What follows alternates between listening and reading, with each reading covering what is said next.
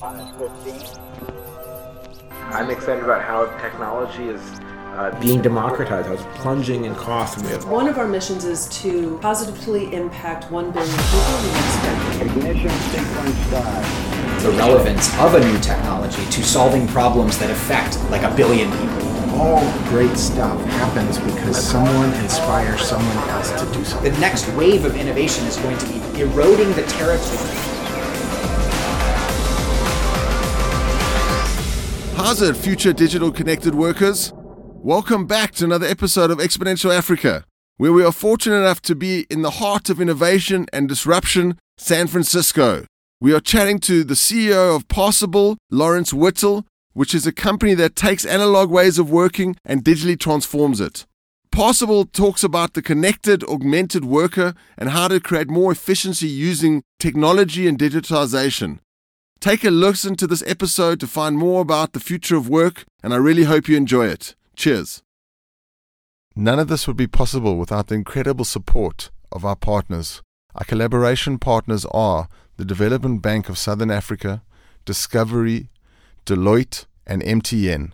Our collaboration partner, the Development Bank of Southern Africa, who is also our first Singularity U South Africa country partner, has a focus in how to bring prosperity to all South Africans through infrastructure development, communications, and technology. And they have some massive, ambitious projects which we'll be sharing with you over the coming months. Our other collaboration partner is Discovery. Discovery is a shared value insurance company whose purpose and ambition are achieved through pioneering business model that incentivizes people to be healthier and enhances and protects their lives. They have been written about in many books, and today Discovery covers over 5.1 million clients, which is incredible. Our next collaboration partner is Deloitte, who have also become a country partner with Singularity U South Africa. And we've been building an incredible relationship with Deloitte over the last three years. And working with their team has really shown us how Deloitte really does live up to their mantra of delivering impact into Africa and, and helping their clients transform and be ready for the future. Our next collaboration partner is also a country partner of Singularity South Africa, and we are proud to say they are the largest mobile network across Africa, MTN. MTN is leading the way in communications, bringing voice and data communications to millions of South Africans. Welcome back to Exponential Africa. I'm Mic Mann from Singularity U South Africa, and we are privileged and grateful to be with Lawrence Whittle, who's the CEO of Parsable.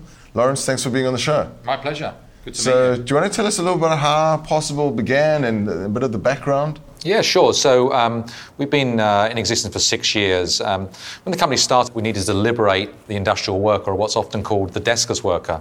And we, what we mean by liberate, if you go into um, an industrial environment, whether it's a mine, whether it's a manufacturing site, whether it's a distribution centre, there is binders, there's paper, there's walkie-talkies, there's, and there's human knowledge. And so what we're doing is bringing all of that knowledge into a single digital environment to ensure that jobs are executed correctly first time every time.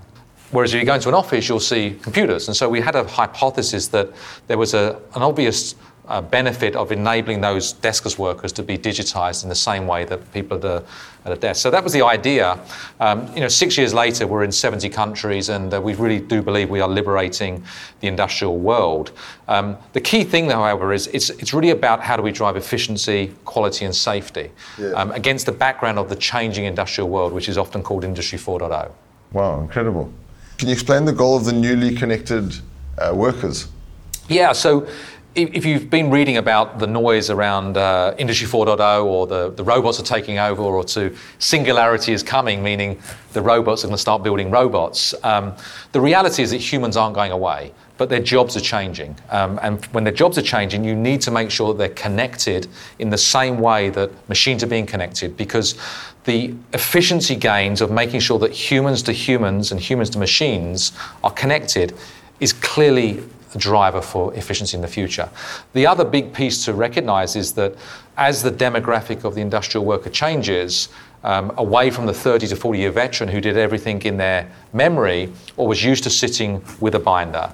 The average millennial, when you give them the six inch binder, will say, hey, that's not the way I've learned. So you've also got to recognize that this connected worker uh, value proposition is also related to the reality of the demographic change of the worker. Amazing. Wow, that's very cool. Thank you. And, um, and, and, and do you, have you seen a lot of efficiencies being created in the companies that you're working with? Simple ERP systems just show you one start to end, but your system actually shows you where the inefficiencies lie. Yeah, so if you think about um, two, two sort of concepts. So, first of all, when you think about an enterprise system, SAP, Oracle, or even a homegrown system, it will tell you what to do. Do this. What we're actually doing is telling you how to do it and prescriptively capturing data to make sure the work took place. So it's really this last one meter, the last three feet of work activity, which is in a blind spot at the moment. It's not actually data that's occurring. So we're really sort of completing that final one meter of activity into a digital environment to make sure that work is executed correctly first time every time. In terms of efficiency, it's really, really interesting. So if you think about all work processes, there's a lot of non productive time. Someone's waiting for someone else to finish something or for someone to notify something. So, just this concept of collaboration, the ability for people to be connected, to say, hey, the job is, my task is finished, your task can start. Yeah. The other efficiency ga- uh, gain is just making sure that the job's done correctly. Because if it's done correctly nine times out of 10 within two hours, that's great. But if in the 10th time it takes four hours because someone didn't do it correctly, then the whole average is basically skewed. So it's really about two things making sure that people are connected to, to reduce non productive time, and then making sure that people execute work correctly every time so you don't get rework or mistakes. No, I love it. It's, it's like it creates a whole new layer of uh, accountability and compliance. And in fact, when we officially started uh, six years ago, one of the biggest drivers was around safety. Um, so compliance often has a sort of a legal or sort of head office, but if you can have people executing work in a compliant way, often it drives safety. So safety, quality, and efficiency are all highly correlated. So this compliance layer is not just about making sure people are compliant in this literal sense, but actually making sure that people execute things safely. If you do it safely, quality goes up, efficiency goes up, everyone gains. Uh, but how do you see this, this human powered factory in the future? Where do you see this going in the future? When we think about uh, the future of Industry 4.0 or Factory of the Future, um, we abstract it to a very, very conceptual level, first of all, and then go down to the practicality. So humans are not going away. And so, if you think about even the highly automated environments of the factory of the future, um, a lot of the repetitive manual tasks are being done by machines and robots over time. You will not need someone to sweep the factory floor or sweep the office floor because robots can do that very well. But the role of humans becomes really, really important because starting a process and finishing a process, making sure the process is done correctly at specific points of the process, humans are going to be doing that for now and forever. And ever may sound a long time, but we fundamentally believe it. There are so many tasks that humans cannot be replaced upon and there's many tasks that humans are doing that they shouldn't be doing. And so this is around the harmony of human plus the machine. And if you can have those two things operating in harmony, the whole efficiency then goes to, a, to another level. So do not leave the humans behind. And we're sat in Silicon Valley, and if you Googled some of the, uh, you know, obviously Elon Musk, one of the iconic people in the Valley, ask his opinion on what he thinks about humans now famous for saying he underestimated the value of humans in that highly automated factory wow. because they're needed for very, very specific tasks. And increasingly, they will become the trigger point of issues. If you don't automate the humans in the same way as you automate the factory, you've got a problem. Does Tesla have a lot of humans still? So they are trying to rapidly add humans. Wow. What the uh, computers are doing and what the automation is doing and what the robots are doing is ultimately doing very, very high volume repetitive work the skilled work is often still done by humans. Yeah. And there is a massive shortage of three things coming in the world. You know this in Africa food, water, and humans to execute work. So there is a predicted huge shortage in all nations around the world, even in low cost nations.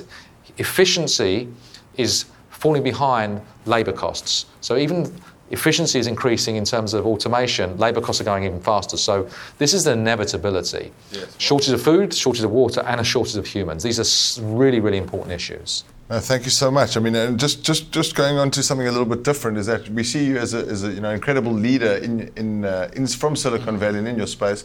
What do you think a, a, digital leader should possess? What sort of qualities and characteristics? Yeah, so I, I think the, uh, you know, the company and maybe myself is a little bit unusual. Um, I've spent most of my life in the industrial world, so I've spent the last 20 years in the software industry, but my family's from a blue collar background.